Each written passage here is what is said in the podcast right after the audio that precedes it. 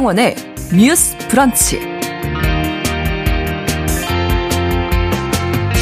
안녕하십니까. 아나운서 신성원입니다. 쌀값이 많이 떨어질 경우 정부가 쌀을 사들인다는 내용의 양곡관리법 개정안이 얼마 전 국회를 통과했습니다. 쌀값 폭락으로 어려움을 겪는 농민들을 위해서 내놓은 법안이었는데요. 이를 두고 윤석열 대통령은 남는 쌀을 국민의 혈세를 들여 모두 사들인다면 전형적인 포퓰리즘 법안이라고 지적하면서 거부권을 행사했습니다. 다시 국회로 돌려보낸 거죠. 관련 법안을 주도적으로 통과시켰던 더불어민주당은 농민의 어려움을 외면하고 있다고 비판했고, 국민의힘은 농업의 미래를 위한 대통령의 거부권 행사는 당연하다며 대치하고 있습니다. 대통령, 여야 모두 농민을 위한다는 이야기를 하고 있는 건데요. 오늘 뉴스픽에서는 양곡관리법 개정안을 둘러싼 정치권의 갈등과 함께 실제 농민들이 겪고 있는 어려움도 짚어보겠습니다.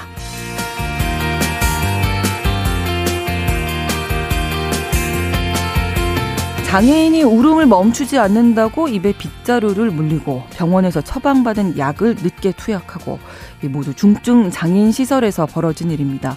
어제 대구에서는 장애인 학대가 반복적으로 발생했지만 관리해야 하는 지자체가 제대로 감독을 하지 않고 있다는 시민사회의 목소리가 나왔는데요. 두 번째 뉴스픽에서 다뤄보겠습니다. 사월 오일 수요일 신성원의 뉴스브런치 문을 열겠습니다.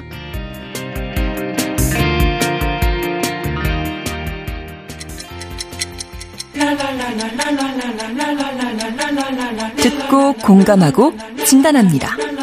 우리 사회를 바라보는 새로운 시선, 신성원의 뉴스 브런치 뉴스픽. 뉴스 브런치 청취자 여러분과 소통하며 만들어갑니다. 짧은 문자 오십 원, 긴 문자 백 원이 드는 샵 구칠삼공, 샵 구칠삼공 번으로 의견 보내주실 수 있고요. 또 라디오와 콩 앱으로도 많은 의견 보내주시기 바랍니다.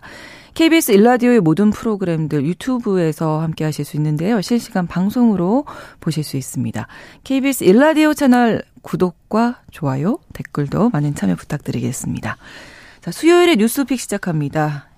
시사인의 임지영 기자, 그리고 강전애 변호사 두 분과 함께합니다. 어서 오십시오. 네, 안녕하세요. 네, 비가 좀 촉촉하게 내리고 있어서 산불도 진화되고 이 곡식들도 좀 잘 자랐으면 좋겠는데, 자, 이제 윤석열 대통령이 어제죠, 양곡관리법 개정안에 대해서 거부권 행사했습니다. 일단은 강 변호사님께서 네.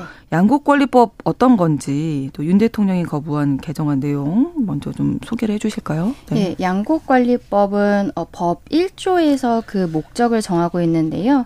이 법은 양곡의 효율적인 수급관리와 양곡 증권 정리기금의 설치 등을 통해서 식량을 안정적으로 확보함으로써 국민경제에 이바지함을 목적으로 하고 있습니다. 네. 여기에서 말하는 양곡이라는 거는 지금 문제가 되는 것은 쌀만을 얘기하고 있는데, 실제로 이 법에서 정의하고 있는 양곡은 쌀뿐만이 아니라 그러니까 쌀, 미곡, 맥류, 그, 그 밖에도 뭐 곡류, 서류, 이러한 원료로 한 분쇄물, 가류, 전분류까지 이런 것들을 통칭해서 양곡이라고 표현을 하고 있습니다. 네. 지금 어저께 대통령이 거부권을 행사한 양곡관리법 개정안에서 이제 이슈가 되는 부분을 말씀을 드리면요. 네. 기존에도 양곡관리법에서 어떤 초과 생산이 음. 되었을 때 그때 양곡 매입을 정부에서 할 수 있도록 네, 법의 임의 규정으로 되어 있었습니다. 하지만 네. 이거를 의무 규정, 반드시 아. 해야 된다라는 것으로 지금 바꾼 것인데요. 네. 음, 그거는 어떤 조건이 이루어졌을 때냐면은 쌀이 네. 쌀의 수요 대비 초과 생산량이 삼에서 오 퍼센트 이상이거나 네. 수확기 쌀 가격이 평년 대비 오에서 팔 퍼센트 이상 하락할 시 정부가 음. 초과 생산량 전량을 의무적으로 매입한다.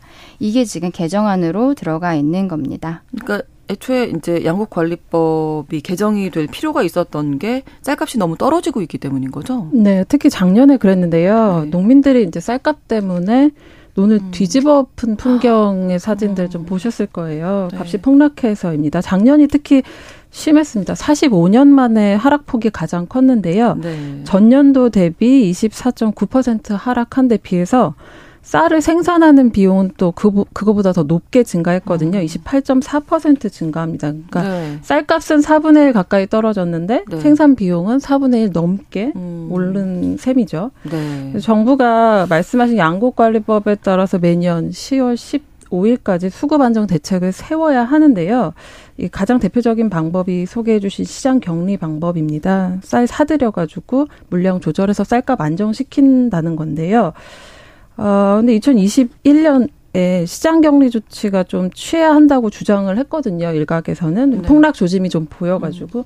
근데 그 정부가 그때 안 하고 해가 바뀌고 작년에 이제 시행을 했는데 쌀값 떨어지는 거를 막지는 못했습니다. 네. 그리고 무엇보다 근본적인 이유는 결국은 쌀 소비량이 줄고 있기 때문인 것 같아요. 네. 쌀 대신 빵을 먹기도 하고 또 식습관 변화, 또 먹을거리 다양화로 우리가 주식이 밥인가 싶은 주가 네. 또 있을 것 그렇죠. 같거든요. 네, 네. 대표적으로 천구백구십년대 말에 비교, 말과 지금을 비교하면 네. 당시에는 연간 일 인당 쌀 소비량이 백 킬로그램 안팎이었는데요. 네. 지금은 반 정도 줄어서 오십사 점 사 킬로그램 아. 이렇게 줄었습니다. 그렇군요. 그리고 앞으로도 계속해서 줄어들지 않을까 이렇게 음. 전망들이 나오고 있습니다. 네. 우리가 그 수요 공급 법칙에 따라서 네. 가격이 떨어졌다는 거는 수요에 비해서 공급이 훨씬 많았다는 거잖아요. 그러니까 음. 지금 쌀이 생산되는 양에 비해서 이제 말씀해 주신 대로 소비가 줄고 있으니까. 네, 네. 이렇게 가격이 떨어진다는 건 그래서 양곡관리법 개정안이 나왔을 텐데 윤석열 대통령이 앞서 제가 말씀을 드렸지만 이 법안을 두고 전형적인 포퓰리즘 법안이다 이렇게 얘기를 했는데 어떤 부분을 들어서 대통령 정부 여당은 반대를 하고 있는 걸까요? 네. 어저께 국무회의에서 윤석열 대통령이 한 발언을 보면요. 양곡법 개정안에 대해서 농업 생산성을 높이고 농가 소득을 높이려는 농정 목표에도 반하고 네. 농업인과 농촌 발전에도 전혀 도움이 되지 않는 전형적 포퓰리즘 법안 이렇게 윤석열 대통령이 발언을 했습니다. 어, 시장의 쌀 소비량과 관계없이 남는 쌀을 정부가 막대한 혈세를 들여서 모두 사들여야 한다는 남는 쌀 강제 매수법 이렇게까지 표현을 했는데요. 네. 음, 이 법안 처리 후에 사십 개 정도의 농업인 단체에서 이 개정안의 전면 재논의를 요구했다라고 이야기를 하고 그리고 지금 관계부처와 여당도 현장 목소리를 경청하고 검토를 해서 그렇게 해서 윤석열 대통령에게 제이 요구권 행사를 건의했다 이렇게 하면서 거부권 행사의 필요성을 강조를 했습니다. 네. 지금 정부에서 하는 얘기는 음, 간단하게 말씀을 드리면은 이게 남는 쌀을 전량 가, 어, 정부에서 강제로 매수를 하게 한다는 거잖아요. 그렇게 네. 하면은 음, 농민들 입장에서는 사실 논에다가 꼭 벼 말고 아까 우리 계속 얘기한 것처럼 벼가 지금 과잉 생산이 음. 좀 돼가고 있는 상황인데 네. 다른 작물을 뭐 예를 들면 밀이라든지 예. 뭐. 그 밥쌀 말고 가루쌀이라는 지금 아, 다른 그래요? 것도 예 가능합니다. 가루쌀. 그러면 그거는 아. 밀가루 대신에 쓸 수 네, 있는 네. 이런 게 있는데요. 음. 어 그런 식으로 이제 작물을 바꿔가면서 이거를 수요를 조절을 해야 되는데. 정부에서 이거를 다 사준다고 하면은 음, 기본적으로 그 농민들 입장에서는 안 팔릴 거에 대한 걱정이 좀 줄어드는 거잖아요. 그렇죠. 제가 만약에 다른 작물을 거기서 심었다가 뭐 그때도 과잉 생산이 돼서 이제 거, 갈아엎거나 이런 것들이 계속 언론에 나오고 있는데 음. 벼 같은 경우에는 그럴 일이 전혀 없어지는 그렇죠. 거예요. 이 개정안이 통과가 되면 그렇게 되면은 어떻게 보면은 어, 농민들 입장에서는 계속적으로 벼를 생산을 하려고 할 것이고 그렇게 네. 하면은 수요는 계속적으로 줄어들 것으로 있는데. 보는데 음. 네, 그리고 여기에 대한 문제는 지금 농촌진흥청 농업부 산하연구원에서 그 조사한 결과에 따르면 매조 매년 일조 원 정도의 예산이 소요될 것으로 지금 음. 예상을 하고 있습니다. 사들인 쌀을 관리하는 데만. 네. 네. 따, 그 쌀을 사고 이것을 또 보관을 해야 되잖아요. 그렇죠. 그러니까 그 부분이 매년 일조 정도가 들어가는데 음. 이것도 다 혈세 아닙니까? 그 대한민국 음. 지금 일 년 전체 예산이 한 칠백조 정도 되거든요. 네. 육백조에서 칠백조 이 정도로 지금 하고 있는데 그, 종, 그 중에 일조라는 것은 음. 너무 금액이 크다는 거죠. 그리고 딱 쌀에 대해서만 네. 다른 다른 아까 제가 이 양곡관리법에 대해 설명을 드리면서 이 양곡관리법에서 하고 있는 곡물들은 그 양곡이라는 것은 쌀뿐만 아니라 다른 어 뭐 메가라든지 콩이라든지 네. 이런 것들도 포함한다고 음. 말씀을 드렸는데 지금 이 개정안에서는 딱 쌀에 대해서만 의무 매입을 하는 것으로 돼 있거든요. 그래서 그 부분에 대해서 지금 정부와 여당에서는 반대를 하고 있는 것으로 보입니다. 네, 민주당 입장은 어떻습니까? 강하게 반발하고 있는데요. 네, 특히 민주당은 지난해 양곡관리법 개정안을 칠 대 민생법안 중 하나로 꼽았고요. 네. 그리고 이재명 대표의 민생 일 호 법안으로 불리기도 했는데요. 네. 그런 면에서 좀 힘을 주고 있는 것 같습니다. 아, 그리고 기본적으로 민주당은 다른 작물 아니라 쌀에 왜 그러냐 이렇게 음. 하는 부분에 대해서 어, 이런 전제가 있는 것 같아요. 일단 주식량이기도 하지만 음. 어, 이제 식량 자급률이나 뭐 이런 걸 봤을 때 식량 안보 차원에서 우리가 접근해야 되는 관리 차원의 대상이다. 이런 전제가 깔려 있는 것 같고요. 네. 어, 어제 민주당은 이제 윤, 도, 윤 대통령의 제의 요구에 대해서 입법권에 대한 중대한 도전을 넘어서 국민 쌀, 삶과 쌀값 정상화에 대한 포기 선언이라고 규정을 했습니다. 그리고 특히 신정훈 의원이 전날에 쌀값 정상화 공포 촉구 결의대회에서 농민들과 함께 삭발을 했는데요. 네. 어, 신 의원의 말에 따르면 양곡법 개정안은 정부더러 무조건 매입하고 무조건 수매하라는 그런 수매법이 아니고 영구 수매법도 아니다. 네. 다만 이 수매로 가지 않기 위해 사전적에 사전 사전에 이제 생산 조정을 통해서 음. 이 시장 격리를 최소화하고 네. 쌀값을 정상화하자는 법안이다. 이 방점을 좀 바, 다르게 두고 있습니다. 그런데 오늘 윤석열 정부는 양곡법 거부권을 통해서 농민을 패싱하고 식량 안보와 쌀값 정상화를 포기했다는 그런 주장입니다. 그리고 민주당으로서는 이제 이 법안이 통과될 때 너무 일방적이었다. 음. 숫자로 밀어붙였다. 이런 의견이 있는데 당시에 이제 의결되기 전에 김진표 의장이 절충안을 냈었거든요. 그러니까 어떤 거였냐면 민주당 첫, 최초안은 원래 쌀 초과 생산량의 삼 퍼센트 이상이거나 수확기 쌀 가격이 전년 대비 오 퍼센트 넘게 떨어지면 이었는데 네. 이번에 바뀐 걸 보면 여당과 입장 차이 때문에 초과 생산량이 삼에서 오 퍼센트 아. 또 쌀 가격은 오에서 팔 퍼센트 음. 이렇게 의무화하도록 수정을 했거든요. 근데 이건 말고도 두, 이 차 중재안도 제시했었습니다. 그러니까 네. 초과 생산량 구 퍼센트 이상 가격 십오 퍼센트 이상 하락 이렇게도 주장을 했거든요. 일부 네. 농민단체는 그 수정안 는 사실상 어, 의미가 없다 해서 반발을 음. 할 정도의 그 안이었는데 네, 절충된 게 이제 네네. 삼에서 오 퍼센트, 오에서 팔 퍼센트 이렇게 그런 됐던 안을 거군요. 냈던 중재안을 네. 냈던 건데 여당은 결국은 정부의 의무 매입 규정이 있는 한 안 된다 이렇게 받아들일 수 없다는 입장을 유지해서 결국에는 안 된 거라고 그렇게 얘기하고 있습니다. 네, 뭔가 어, 해법이었고 강대강 대치가 계속되지 않을까 이런 생각이 좀 드네요. 그렇죠. 지금 어.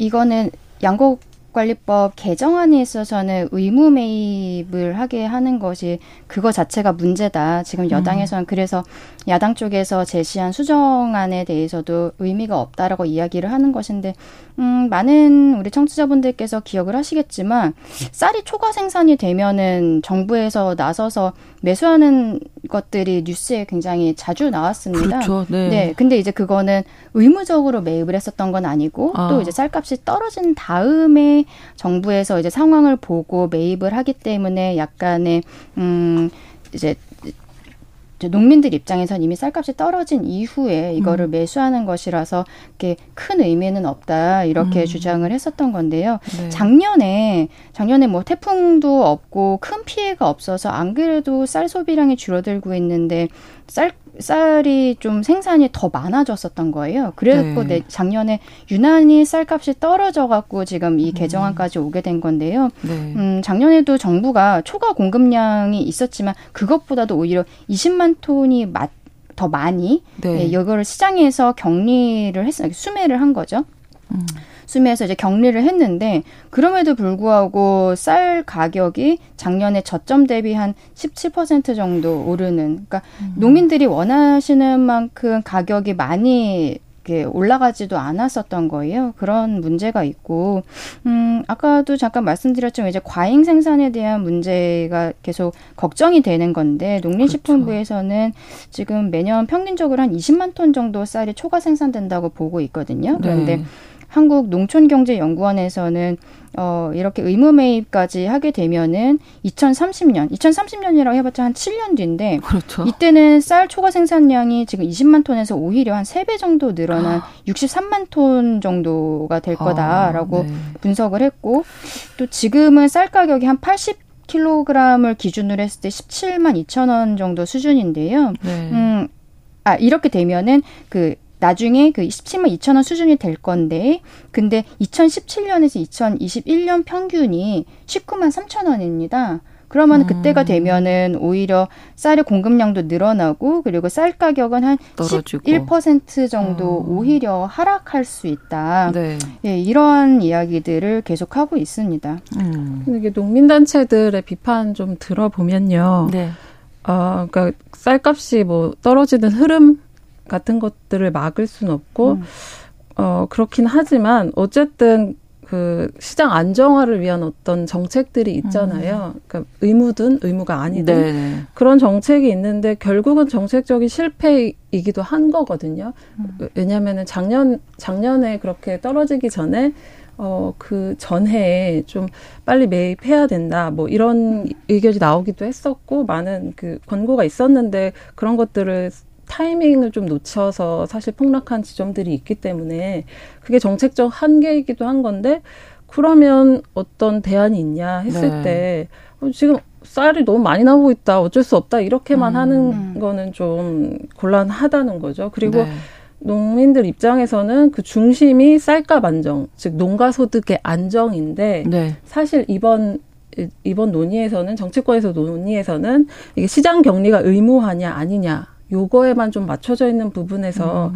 정쟁으로 가는 게 아닌가. 그럼 네. 대안이 무엇인가에 네. 대한 좀 그렇죠. 논의가 좀 부족하다는 생각이 네. 들 것 같아요. 그래서 지금 네. 농림식품부에서 오늘이 사 일, 오늘이 사월 오일인데 오일이요? 네. 내일 어, 뭐, 앞으로 어떻게 할지에 대한 음. 발표를 한다고 합니다. 근데 네. 지금 나와 있는 것을 보면은, 아까 잠깐 말씀드린 것처럼, 논의 밥쌀, 우리가 음. 그냥 먹는 쌀 말고, 네. 가루쌀, 이런 거를 재배를 하면은, 어, 농림식품부에서 헥타르당 한 오십만 원에서 사백삼십만 원 정도로 지원하는 전략 작물 직불제, 이런 거를 도입할 계획이라는 것도 이미 그 농림식품부 장관이 밝히기도 했습니다. 네. 그리고 이제 식량 안보의 문제에 대해서도 농림식품부에서는 뭐라고 얘기를 하냐면 지금 우리가 쌀만 먹고 있는 게 아니잖아요. 근데 어 뭐 밀이라든지 이런 걸 수입하면서 최근에 우크라이나 전쟁으로 또 가격이 많이 상승하고 이런 것들이 있었는데요. 현재로서는 한국이 미국과 우크라이나, 우크라이나에 이렇게 두 개밖에 곡물 엘리베이터가 없습니다. 그런데 이거를 올해 세 개로 늘리고 오 년 내에 다섯 개로 확대할 것이다. 이러한 이야기를 하고 음, 음, 그래서 지금 정부에서 하는 얘기는 양곡관리법으로 단순히 쌀을 매입해주는 정책이 아니라 이러한 음. 어, 다른 작물들에 대한 것도 신경을 음. 쓰고 있고 여기에 대한 총체적인 음, 앞으로의 계획에 대해서 내일 발표를 네네. 한다고 합니다. 그 배경에 대해서 조금 더 말씀드리고 싶은데요. 네. 그 식량 안보 관련해서인데 결국은 말씀하신 부분은 이제 수입 과정을 조금 안정화하겠다 그렇죠. 이런 음. 건데 이게 큰 틀에서 조금 고민해봐야 할 것은 그 쌀값 안정이 왜 중요한가 이 문제에 대한 거거든요. 네. 그러니까 결국은 농민 생존권과 식량 안보 이 두 가지인데 우리가 이천이십 년 기준으로 곡물 자급률이 이십 퍼센트 미만이거든요. 이게 오이시디 음. 최하, 최하위 수준입니다. 그리고 식량 수입은 오이시디 국가 중에서 일곱 번째로 많고요. 음. 그러니까 해외 의존도가 지나치게 높은 거죠. 근데 그나마 자급 곡물, 음. 그러니까 곡물의 대부분을 차지하고 있는 게 쌀이거든요. 구십 몇 퍼센트로. 네, 네. 근데 이 쌀 생산량마저 줄어든다면 음. 식량안보 위기가 발생했을 때 어떻게 대응을 할 것인가 이런 부분이 좀 고민이 있는 음. 것 같아요. 또 기후위기 시대이기도 하고 네. 지금 계속해서 곡물가가 출렁이기 때문에 어, 쌀마저 무너진다면 어떻게 해야 되나 이런 음. 고민들도 있다는 것에 대해서 좀 말씀드리고 싶었습니다. 네. 청취자 여러분들께서 의견 주고 계신데요. 이공구번으로 일단 쌀 소비가 왜 줄어드는지 정부가 근본적인 원인을 좀 확인해야 하지 않을까 싶다고 말씀해 주셨고요. 구일이일번 쓰시는 분께서 양곡법 결국 안 하게 된다면 그럼 대책은 뭘까요? 라고 말씀해 주셨어요. 일칠이이번으로 천, 청년농, 스마트팜 이런 미래 농업을 위한 투자까지 우리가 고민을 해볼 수 있는 좀 큰 그림이 나와서 체감을 할 수 있었으면 좋겠다. 네. 이런 말씀 많이들 주고 계십니다. 예, 그러니까 그 대책이 뭔가 네, 뭐. 대한 네네. 문제도 정부에서 이 네. 양곡관리법에 대해서 거부하는 입장에서 하는 얘기인데요. 아까 말씀드렸지만 이 남는 쌀을 매입하는데 일 년에 일조 정도가 음. 들어간다고 지금 수치가 나와 있는데 이거를 정부에서는 오히려 쌀이 아니라 청년들의 뭐 스마트팜이라든지 네네. 이쪽으로 돌려서 예산을 써야 되는 게 아니냐 그러한 이야기도 좀 주장을 하고 있습니다. 예산은 왜냐하면 한정적이기 때문에 네. 네, 좀 이거, 효율적으로 네. 네, 관리를 해야 되겠죠. 그런 부분 굉장히 같이 가야 되는 거 당연히 동의하고 음. 그렇게 가겠죠. 근데 어, 좀 말씀드리고 싶은 게 농촌 사정이 그렇게 어, 간단치 않다는 음. 점에 대해서 좀 그래도 말을 해야 될 것 같아요. 이게 네. 작물을 주 작물을 바꾸는 것이 쉽지가 않은 게 네. 예전에도 그런 것들을 좀 유도하기 위해서 네. 다른 타 작물을 재배하는 것에 대한 지원금을 주기도 하고 적극적으로 이제 음. 어, 이렇게 유도했던 시기가 있었거든요. 근데 실제로 그 시기에 다른 작물로 갈아타신 분들도 있고, 네. 그래서 쌀 생산량이나 이런 것들이 줄기도 했고 그 어떤 음. 효과가 음. 보였었는데 이제 또 지나서 예산이 갑자기 또 대폭 깎이거든요. 그러니까 그 안정성이 없기 때문에 아. 그러니까 실제로 오랫동안 농사를 지어오신 분들은 네. 이, 이 논 농사의 어떤 편의성, 경험에서 축적된 어떤 쌀 이외에는 네. 다른 작물을 생각하실 수 없는 네, 거죠. 조금 더 쉽게 네. 이제 거기가 잘 안 됐을 때 바로 또 다시 이쪽으로 돌아가시고 음. 약간 이런 정부가 또 사실 정부가 바뀌면 또 기조도 바뀌고 하잖아요. 그런 면에서 좀 안정적인 어 그 안정적인 지원책이 있지 않다 보니까 음. 농민분들의 상상력이라고 할까요? 이런 네. 부분에서 당연히 생존과 직결되기 때문에 좀 어려움이 있는 것도 사실인 것 같습니다. 네. 그러니까 정말 장기적으로 정말 그 일칠이이 님께서 말씀해 주신 큰 그림은 우리가 차제 좀 그려 나가야 하지 네, 않을까. 다른 걸 하려고 해도 소득 보전이 안 된다. 안 되니까 네, 또 쉽게 네, 바꾸실 수도 없을 돼요. 거고. 네, 네. 또 다른 한편에서는 왜 쌀만 그렇죠. 지원을 하냐 네. 또 이런 얘기가 나오는 네. 거고 충돌하고 있는 건데 일단은 대통령이 거부권을 행사했고 다시 국회로 넘어가게 됐잖아요. 앞으로 어떤 절차가 남아있는 건가요? 아, 여기에 대해서는 이제 어저께 뉴스에 나온 대통령이 네. 거부권을 행사를 했으니까 네. 이러면은 일단은 이게 다시, 다시 국회로 돌아갑니다. 네. 예, 국회에 돌아가서 다시 본회의에 상정이 되게 되는데요. 그러면은 이 대통령의 제의 요구안에 대한 재표결이 있는데 어, 국회 재적의원 과반수가 출석을 하고 출석의원의 삼분의 이 이상이 찬성을 해야 되는 요건이 조금 더 강화가 됩니다. 네. 이때 만약에 찬성이 삼분의 이 이상이 나와서 의결이 되면은 공포가 되는 것이고 만약에 어, 그렇게 반대나 아니면 출석 자체가 미달이 된다거나 음. 이렇게 해서 부결이 되면은 네. 이 법률안은 폐기가 되는데요. 근데 지금 국회에서 음, 민주당이 백육십구 석이고 그리고 어, 국민의힘이 지금 백십오 석이기 때문에 음. 삼분의 이 이상이 찬성을 하려면은 한 거의 이제 이백 명 가까이가 돼야 되는데 음, 실제로는 국민의힘 쪽에서는 아마 어, 당론으로 해갖고 이거를 다 반대 쪽으로 할 것이기 때문에 통과시키기는 조금 어려울 것 같다. 음. 그래서 지금 이야기가 나온 것은 이 본회의에다가 이 제의 요구안을 상정을 시킬 수 있는 국회의장의 권한이 있는데 국회의장 본인이 이거를 아예 상정을 안 할 수 있다. 왜냐면 했을 때 어. 어차피 이게 뭐 폐기 수순으로 갈 것이 거의 보이기 때문에 그게 어느 국회의장의 권한이어서 아예 상정이 안 될 수도 있다라는 음. 이야기도 나오고 있습니다. 네. 칠칠삼삼 번으로 인천에 계신 애청자라고 하셨는데요. 논에 가서 보고 듣고 토론한 여야 국회의원 계신지 궁금합니다. 묵은쌀을 국민, 군인들에게 먹으라고 하면 군인들은 늘 그래야 하는지요. 변화가 이제는 필요한 시점입니다. 다른 작물을 심도록 유도해야 합니다. 이런 의견도 주셨는데요.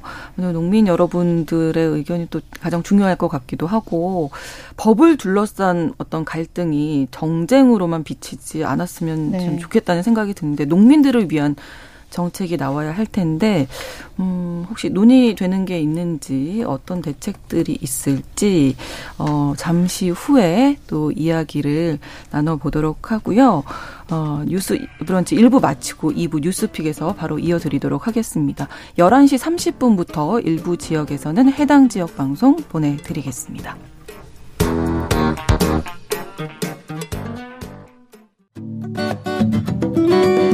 여러분은 지금 케이비에스 일 라디오 신성원의 뉴스 브런치를 함께하고 계십니다.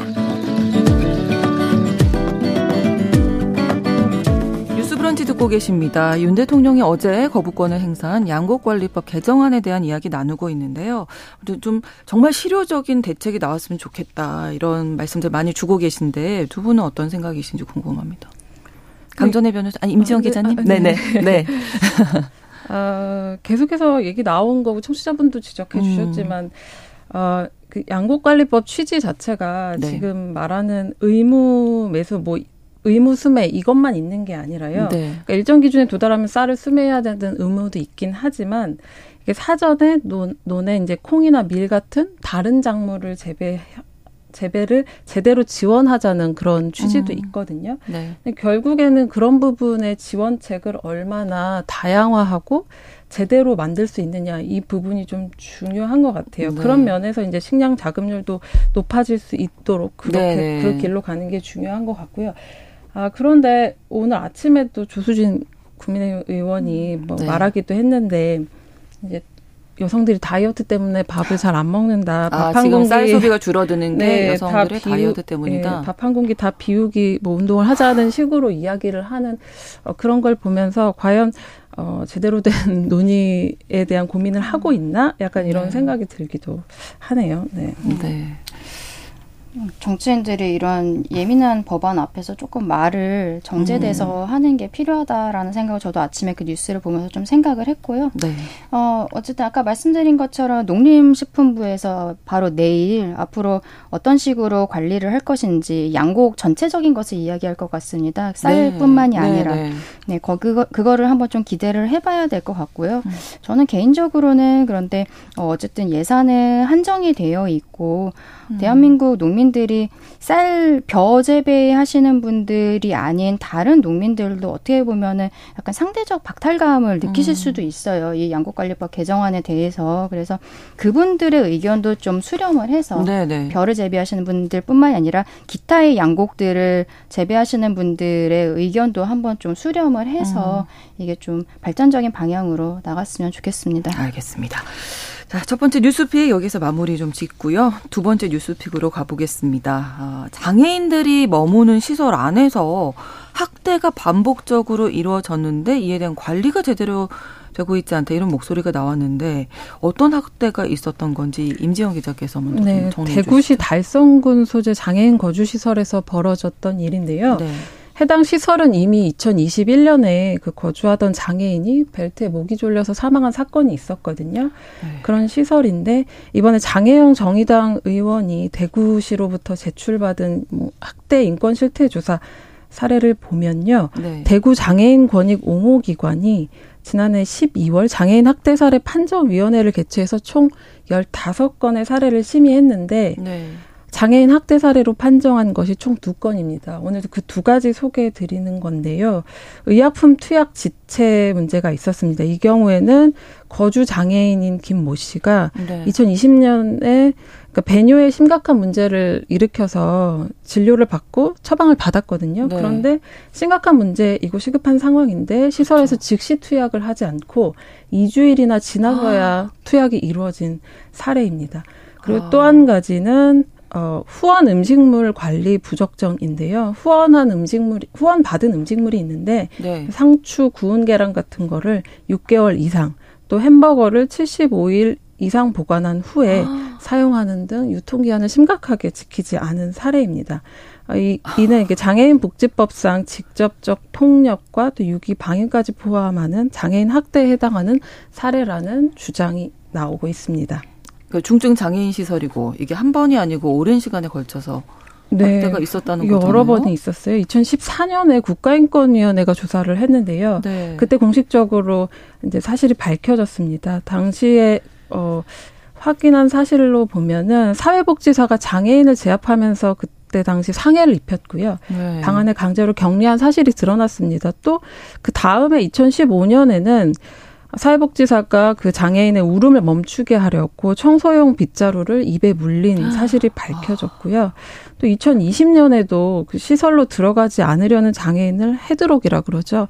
그렇게 걸어서 끌고 들어가서 상해를 입혔는데요. 그럼에도 불구하고 시설에서 장애인 학대 시소, 신고를 하지 않은 사실이 지적되기도 했습니다. 제가 이천이십일 년 질식사 관련해서 말씀드렸는데요. 그때 당시에 삼십 대 지적 장애인이 이제 다른 장애인의 양말을 벗기려 한다는 이유로 사회복지사가 네. 피해자를 휠체어에 태워서 네. 벨트 채운 다음에 문틈에 고정시켰거든요. 근데 십, 십 분 뒤에 이제 벨트에 목이 졸려서 실신해서 쓰러진 상태로 발견이 됐고 몇 달 있다가 사망한 겁니다.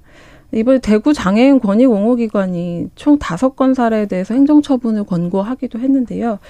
대구시는 달성군 책임으로 또 달성군은 경찰 수사로 이제 책임을 책임을. 넘기고 있는 상황입니다. 네. 그러니까 이 피해 보신 분들이 다 중증 장애를 네. 갖고 계신 분들이고 사실 돌봄 보호를 받기 위해서 이 기관에 들어간 네. 건데 이게 어떻게 뭐 적극적으로 어떻게 방어할 수도 없는 음, 네. 입장이시잖아요. 네. 그 지금 언론에 나와 있는 아. 이 시설 한 군데에서만 지금 이천십사 년부터 그렇죠. 뭐 이천이십일 년까지 심지어 사망사고까지 예. 이런 게 있었다는 것이 지속적으로 있었다는 것이 언론에 크게 밝혀진 건데요.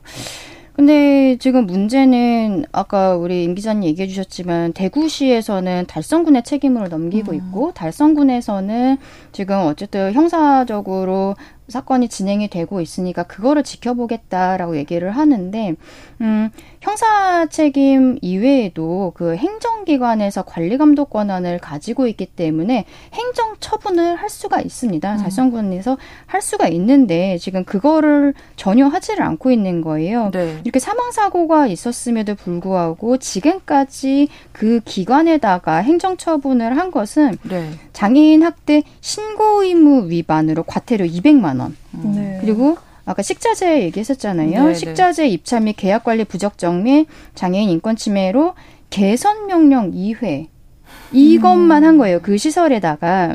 근데 지금 장애인 그 인, 인권 옹호기관에서 그 결정한 장, 이천이십일 년에 있었던 질식사고 그리고 이천이십이 년에 있었던 의료지원 부적정 이런 것들에 대해서는 행정처분이 아예 진행이 되지 않은 음. 상황인 겁니다. 그러니까 어, 어쨌든 행정처분이라는 것은 지자체에서 뭐 어떤 재량을 가지고 있는 것이기 때문에 음. 달성군에서는 이런 이럴 수는 있어요. 그 가해 행위와 이런 것들에 대해서 좀 인과관계가 부적정하다든지 음. 아니면은 그 시설에서 어, 부인을 하고 있는데 조금 애매한 부분이 있다든지 이러면은 행정처분을 어, 형사처분이 다 나온 다음에 진행을 할 수도 있거든요. 안 그러면 나중에 또 뒤집어야 되니까. 그렇죠. 근데 지금 밝혀진 사건들은 이천십사 년부터 있었던 일이고 어느 정도 뭐 언론에 보도된 내용들을 보면은 명확한 부분들이 네. 많이 있는 것 같습니다. 음, 그럼에도 불구하고 음. 달성군과 대구시에서 아무것도 하지 않는 것은 어떤 재량권의 저는 남용이라고 음. 봐야 되지 않나 이런 생각이 들고요. 네. 여기에 대해서 그 장애인 복지법 시행 규칙에서 네. 이러한 장애인 복지시설에 대한 행정처분 기준이 있습니다. 그런데 이런 것들은 행정처분 기준은 일 차 위반, 뭐 이 차 위반, 삼 차 위반 이럴 때를 나눠서 하고 있는데요. 지금 사건처럼 뭐 장애인 복지시설의 어, 회계 부정이나 아니면은 시설 이용자에 대한 인권 침해 이러한 부당행위가 발견이 됐을 때는 첫 번째는 어, 개선 명령을 하게 되고 두 번째는 시설장 교체, 세 번째는 시설 폐쇄까지. 가능합니다. 아, 네. 네, 이게 행정처분 기준표에 있는 내용이에요. 음. 여기에서 물론 행정 그 행정기관에서 자신들의 재량으로 좀 낮춰줄 수도 있고 음. 또 혹은 높일 수도 있습니다. 아, 네. 지금 시민단체에서 이야기하고 있는 이 시설에 대한 폐쇄 요구가 이런 거에 따라서 이 처분표에 있는 것만 진행을 해도 시설 폐쇄까지도 음. 가능한 상황인데 왜 아무것도 하지 않고 있느냐. 그러니까요. 이거를 문제 제기하고 있는 거죠. 네.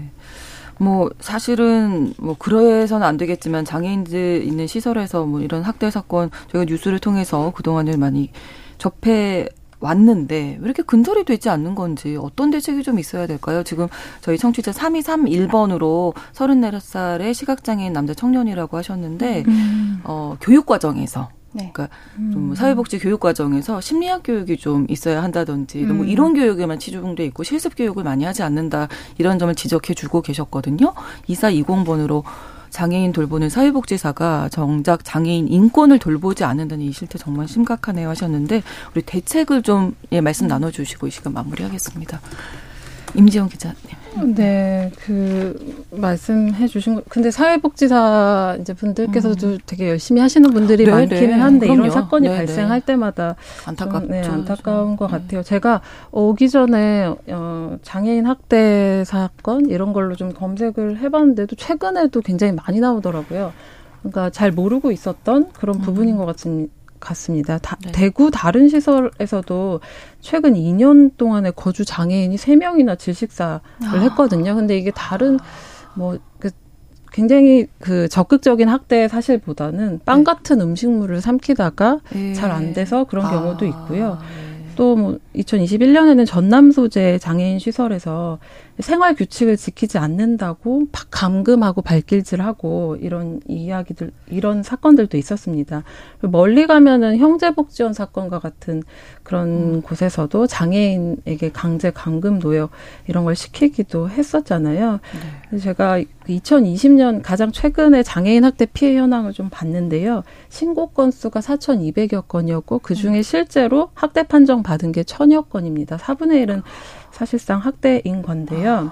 근데 여기서 보면 학대 행위자는 지인이 이십 퍼센트고 또 사회복지시설 종사자가 비슷한 규모입니다.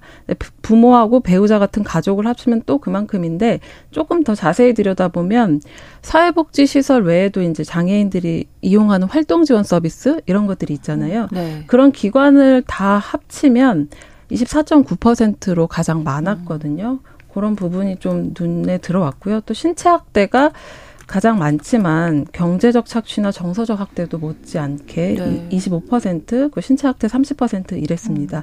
그리고 아까 전에 장애 정도가 심해서 좀 더 어려웠을 텐데 이런 말씀하셨는데요. 네, 네, 네. 아, 이게 굉장히 취약한 게 장애 정도가 심한 중증 장애인 경우에 음. 피해 장애인이 구십사 점 삼 퍼센트나 아, 차지를 했거든요. 그렇군요.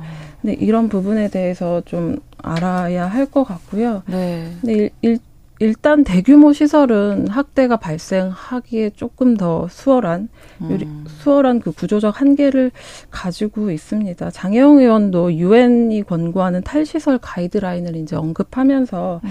장애인 거주 시설이 곧 감옥이라고 했는데요.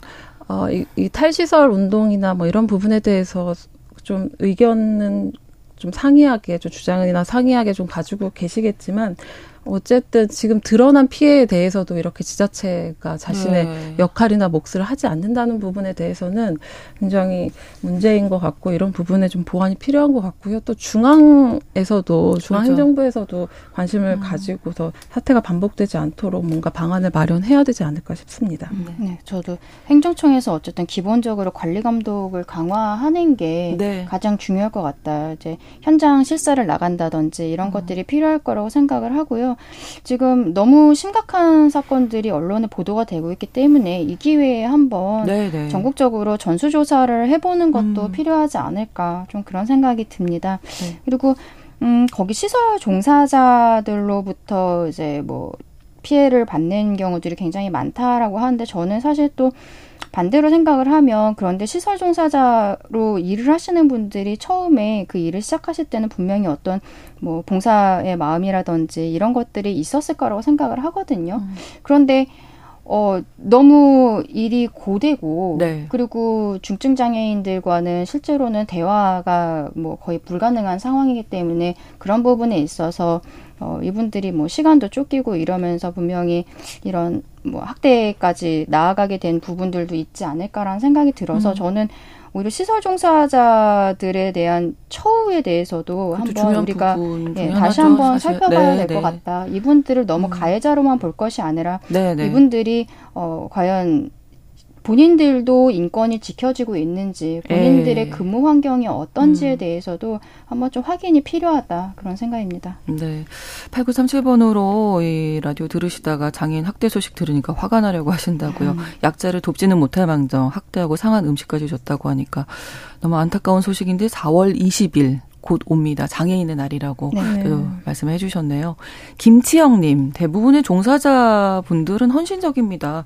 일부 학대하는 종사자들 일벌백기로 다뤄야 합니다 하셨어요. 그만큼 많이 화가 나신 것 같은데 이 문제에 대해서 진짜 말씀하신 대로 전수조사가 이루어지고 네. 뭔가 확실한 대책이 좀 나왔으면 좋겠습니다. 네. 수요일의 뉴스픽 임지영 시사인 기자, 강전애 변호사 두 분과 함께했습니다. 고맙습니다. 네, 감사합니다. 감사합니다. 신성원의 뉴스 브런치는 여러분과 함께합니다. 짧은 문자 오십 원, 긴 문자 백 원이들은 샵 구칠삼공, 무료인 콩앱과 일라디오 유튜브를 통해 참여해주세요.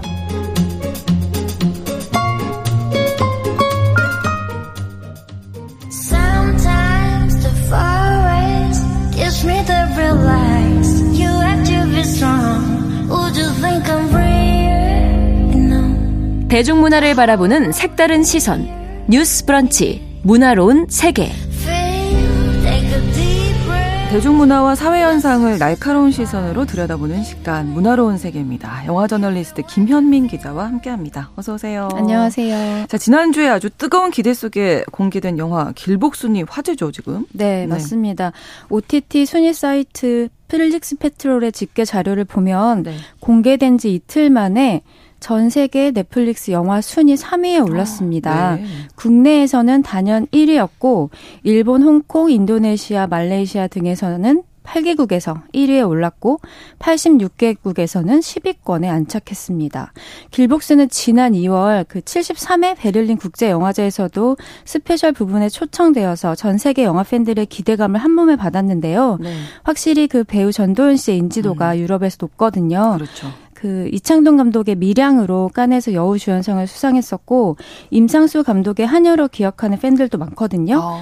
네, 서구 매체들은 전도연 배우를 수식할 때 한국의 메릴 스트립이다 이렇게 어, 얘기를 그렇군요. 하고요. 네. 이 영화의 변선영 감독도 불안당이란 작품으로 깐 영화제 초청을 받았던 주목받는 젊은 세대의 감독입니다. 네, 어떤 내용인지 좀 궁금해요. 길복순. 네, 다 아시겠지만 짧게 요약한다면 네. 킬러와 엄마 사이 혹은 킬러의 이중생활, 이 정도로 요약할 수 있겠습니다.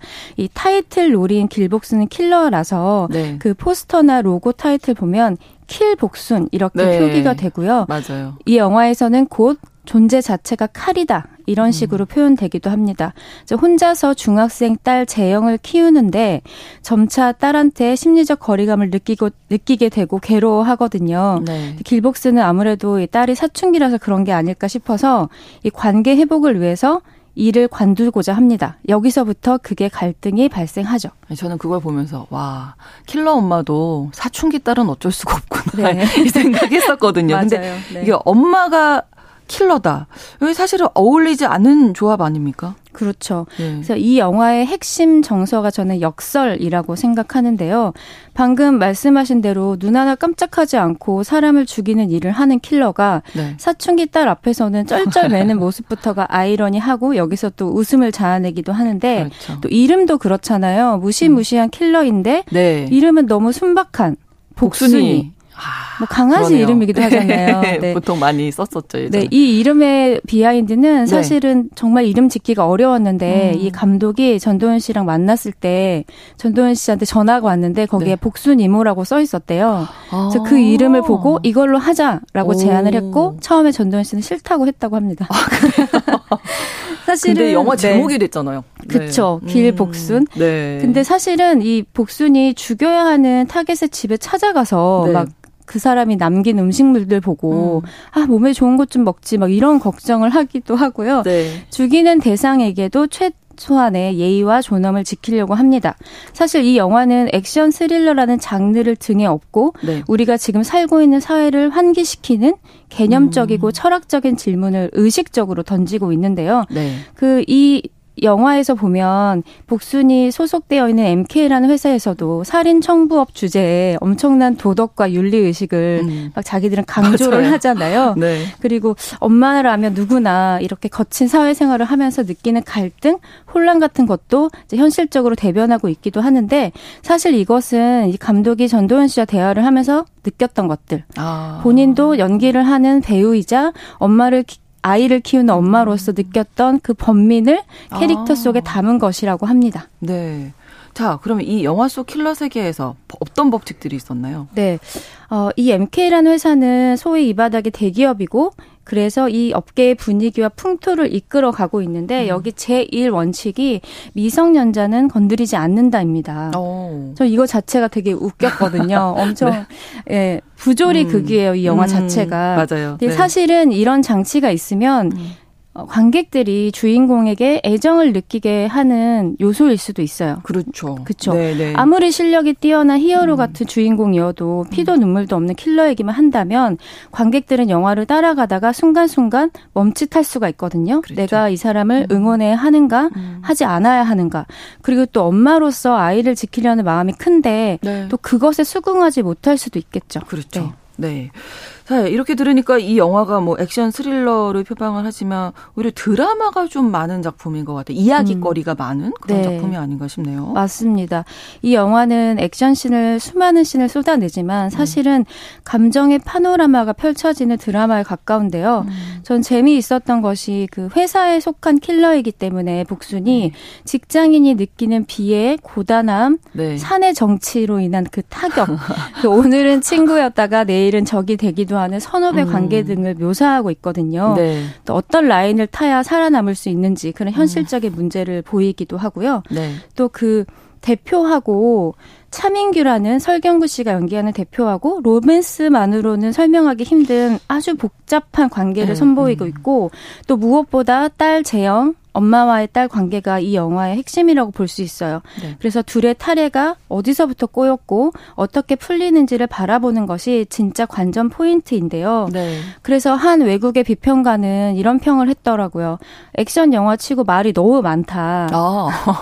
그래서 뭐 그들은 이제 자막으로 보기 때문에 네. 순간순간 멈춰야만 했다. 어. 뭐 이런 평을 남기기도 했는데 네. 전 이걸 보면서 재미있었던 게 우리는 아무래도 서구 영화를 많이 봤기 때문에 자막을 네. 주로 많이 보잖아요. 그렇죠. 이게 익숙하잖아요.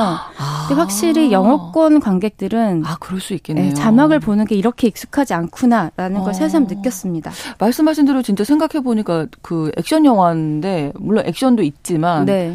정말 대사가 많았던 것 같아요. 그렇죠. 끝도 없이 어떤 이야기들이 예, 네. 많이 있었던 것 같은데 그 어, 연기를 했던 배우들 뭐 걸출한 배우들 많이 나옵니다. 전도연 씨, 설경구 씨, 또 특별 출연의 황정민 씨도 나왔었고 음, 네. 그 딸 역할의 김시아 씨, 뭐 많은 새로운 배우들이 또 나와서 이들의 음. 연기를 보는 재미도 있죠. 네, 맞아요. 풍성한 연기 잔치가 펼쳐지는 음. 그런 느낌인데요. 네.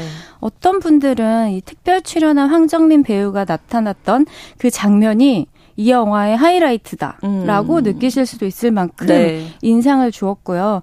저는 그 두 사람이 생사를 오가면서 대치를 하는데 너는 내 운명 생각이 나면서 되게 아이러니하고 또 어, 재밌더라고요. 어. 거기선 그렇게 가슴 절절한 예. 멜로 연기를 보였잖아요. 네. 그리고 또 설경구 배우와 전도연 배우는 세 번째 호흡을 벌써 맞추는 건데 그 두 사람 사이에 어떤 보이지 않은 신뢰감이 거기서 음. 오는 화학작용이 저는 이 두 사람의 복잡한 그 관계를 설득력 있게 묘사해낸다고 생각합니다. 레이어가 음. 굉장히 여러 겹으로 깔려 있어요, 이미. 네. 네, 그리고 말씀하신 딸 역할의 김시아 배우는 나이는 어리지만 이미 연기 잘하기로 정평이 난 배우입니다. 그 미스백이란 작품에 출연했었고 독립영화 등에 출연하면서 팬들에게 얼굴을 알린 배우인데요. 네. 저는 놀랐던 것이 그 전도연 씨와 맞붙는 장면에서도 텐션을 유지한다는 어, 거. 네. 어, 절대 눈빛이. 기울지 않는다는 네. 거. 그리고 또 혼자 연기할 때도 소위 그 반항기 있는 사춘기 연기에 대한 어떤 관습들이 있는데 네, 그것을 네. 다 벗어나고 어. 굉장히 현실적으로 감정을 표현해내는구나. 음. 공감을 이끌어낼 수 있겠다. 음, 음. 이런 만족감이 들었고요. 네. 뭐 이 밖에도 뭐 구교환, 이현 배우처럼 독립영화씬에서 워낙에 팬들이 많고 경력을 쌓았던 배우들을 이 영화에서 보는 것도 저는 재미있었습니다. 네, 영화 비평가로서 보셨을 때 이 영화에서 인상적인 요소가 있다면 어떤 음. 걸 꼽으실 수 있을까요? 어, 저는 이 영화에서 살인 청부 자체를 하나의 쇼나 작품으로 그렇게 표현을 음. 하거든요. 네. 킬러인 자기들은 배우고 네. 이 준비 과정은 리허설, 음. 현장에서 작업 개시할 때는 슛 들어간다라고 네. 말합니다. 그러면서 재미있게 또 실제로 총을 쏘기도 하고요. 음. 근데 저는 이런 순간들을 보면서 이 영화 자체가 거대한 영화에 대한 영화라는 생각이 들었어요. 아. 우리가 보고 있는 길복순은 사실 길복순이기 이전에 전도연이고 아. 이 모든 것은 감독이 만들어놓은 각본이고 네, 이것을 네, 또 유희처럼 쓰고 있다는 생각이 들었고 음. 특히 오프닝 액션씬에서 전철 너머로 그 액션 장면을 비추는데 음. 그 전철 창문이 빠르게 지나가거든요. 네. 근데 그게 마치 영화는 일 초에 이십사 프레임으로 어. 연결되어 있잖아요. 네. 지속하는 음, 움직임인데 음. 이것 자체를 표현하고 있다는 생각이 들어서 오. 영화 기자로서는 굉장히 반가웠고요. 네. 네, 또 그 저도 그런 시각으로 다시 한번 봐야 될 것 같은데요. 그래서 네. 아, 감독이 정말 영화를 사랑한다, 영화에 대한 음. 오마주다 이런 생각을 많이 하면서 봤던 작품입니다. 네, 영화에서 어떤 메시지를 우리가 찾으면 좋을까요? 음, 사실은 이런 영화에서 메시지를 찾는 것도 되게 구차할 수도 있고 모두의 자유이자 선택인데요. 네. 제가 느꼈을 때는 네. 자기 자신이 되자, 아, 쇼가 나 자신이 아닌, 되자, 네, 아. 진짜 삶을 살자. 네. 네, 그러니까 스포일러라서 제가, 제가 다 밝힐 순 없지만 이 엄마가 킬러라는 걸 딸에게 숨기는 것처럼 음. 딸도 뭔가 비밀을 가지고 있거든요. 그렇죠. 그런데 이 비밀은 꼭 비밀이 아니어도 되는 거예요. 음. 근데 그런 것의 무게 같은 것들을 덜어내고 음. 어떻게 자기 자신을 발화하는지 그리고 그럴 때 곁에 있는 가장 가까운 사람이 어떤 태도를 취해야 할지 이런 음. 것들을 가, 가르쳐주는 영화였습니다. 저한테는. 네. 네. 아, 문화로운 세계에서 오늘 영화 길복순 소개해드렸는데 김진희님 자식 앞에 엄마는 연약하기도 강해지기도 합니다. 아, 맞죠. 공감합니다.